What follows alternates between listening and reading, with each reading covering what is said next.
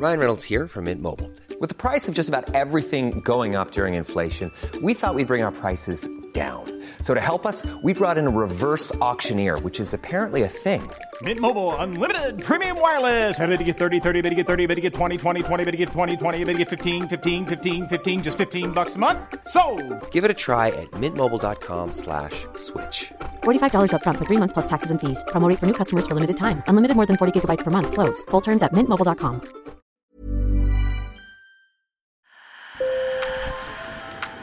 Bonjour. Hello. Hola. Marhaba bikoum. sur le fil, Le podcast d'actu de l'AFP. des nouvelles choisies pour vous sur notre fil info. C'est une pratique qui se généralise ces dernières années dans le football français. Les lofts. Ici, nous ne parlons pas d'un appartement sans cloison, mais d'une manière pour les clubs de football d'isoler les joueurs sur lesquels ils souhaitent mettre la pression. C'est selon certaines victimes une forme de chantage, soit pour les pousser à partir ou au contraire pour les inciter à re-signer avec le club. Même les très grands joueurs sont concernés comme Kylian Mbappé qui l'été dernier est passé par le loft du PSG. C'est d'ailleurs l'une des raisons qui a poussé l'Union des footballeurs et footballeuses professionnelles à porter plainte contre X, accusant de harcèlement moral et d'extorsion les clubs mettant en place des lofts. Pour tout comprendre au loft dans le football, nous avons rencontré une victime, Anatole Ngamukol, et interrogé le syndicat qui le défend, ainsi que Léo Huissement de la rubrique football de l'AFP. Sur le fil.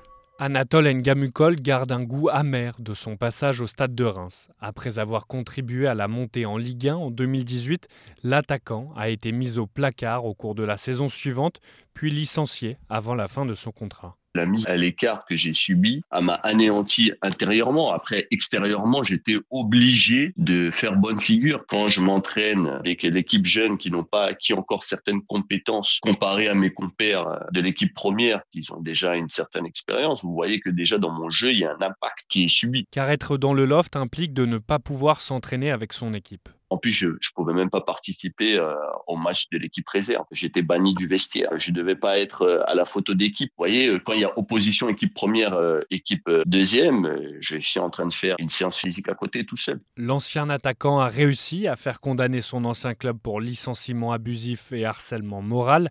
Le club champenois a dû lui verser 400 000 euros d'indemnité, mais pour lui, impossible de rebondir dans un milieu si petit. Quand vous dénoncez ces genres d'agissements, il y a eu un impact qui s'est passé, c'est que tous les clubs professionnels de France ne voulaient plus entendre parler de moi. Même en national, c'était compliqué. J'avais des clubs qui venaient à la pêche aux infos, qui me disaient euh, oui, euh, j'aimerais bien te faire signer. On discute par message et par la suite, le lendemain, je reçois un appel qui dit euh, non, au final, bah merci pour les échanges, mais on pourra pas faire signer.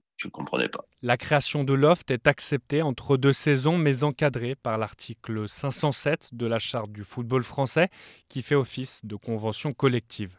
Cet article stipule par exemple que les joueurs mis de côté doivent continuer d'avoir accès aux infrastructures du club et que ces accès ne peuvent être revus à la baisse.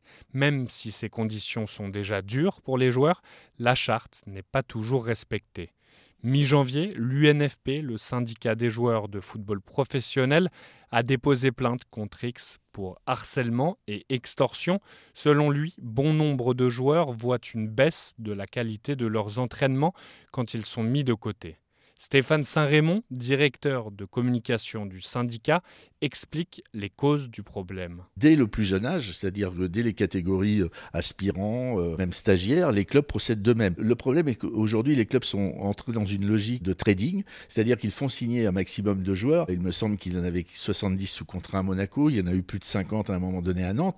Or, euh, bah, sur le terrain, les équipes, c'est toujours 11, même si aujourd'hui, on a le droit de faire plus de remplacements. Les clubs ont beaucoup, beaucoup de joueurs parce qu'ils se font signer un joueur pour éviter qu'un autre club le signe. Et à l'arrivée, bah, ces joueurs, ils sont là, ils sont sous contrat, mais qu'est-ce qu'on fait d'eux? Et le choix, c'est au bout d'un moment, bah, on se rend compte que bah, on n'a pas besoin d'eux. Tant pis, on a signé un contrat, mais on le respecte pas et on, est, fait pression sur eux. Et c'est là le côté de notre plainte sur l'extorsion, c'est-à-dire qu'on fait pression sur eux pour obtenir quelque chose. Obtenir quoi? Qu'ils s'en aillent.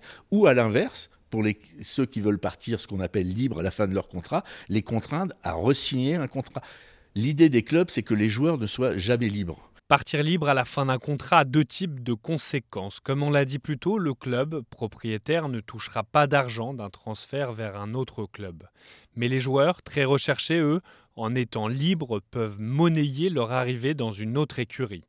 Par exemple, Kylian Mbappé pouvait espérer empocher des dizaines de millions d'euros en signant libre au Real Madrid. Léo Huisman est journaliste à la rubrique football de l'AFP et il explique la tactique du PSG.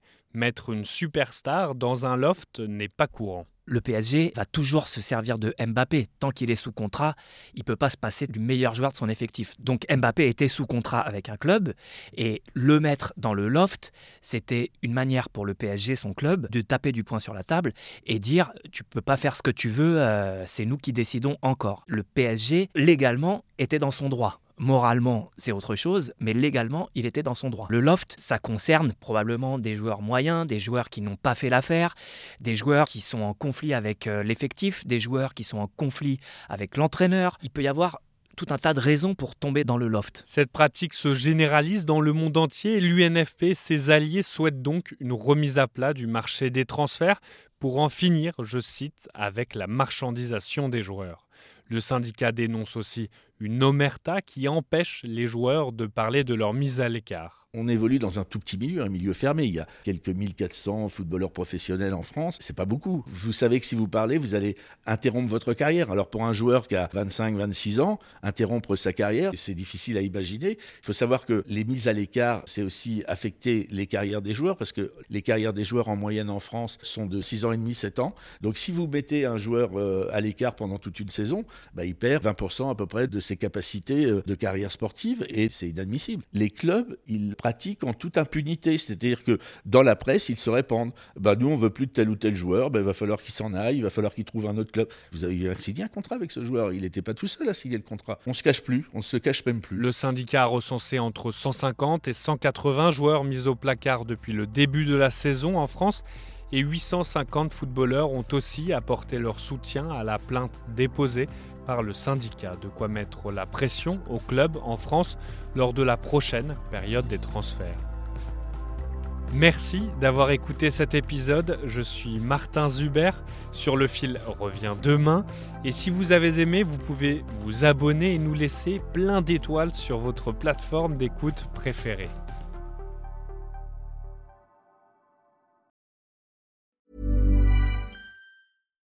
When you make decisions for your company, you look for the no-brainers. And if you have a lot of mailing to do, stamps.com is the ultimate no-brainer. It streamlines your processes to make your business more efficient, which makes you less busy. Mail checks, invoices, legal documents, and everything you need to keep your business running with stamps.com. Seamlessly connect with every major marketplace and shopping cart Schedule package pickups and see your cheapest and fastest shipping options from different carriers. With rates up to 89% off USPS and UPS rates. And with the Stamps.com mobile app, you can take care of mailing and shipping wherever you are. Make the same no-brainer decision as over 1 million other businesses with Stamps.com. Sign up with Code PROGRAM for a four-week trial, plus free postage and a free digital scale. No long-term commitments or contracts. That's stamps.com. Code program.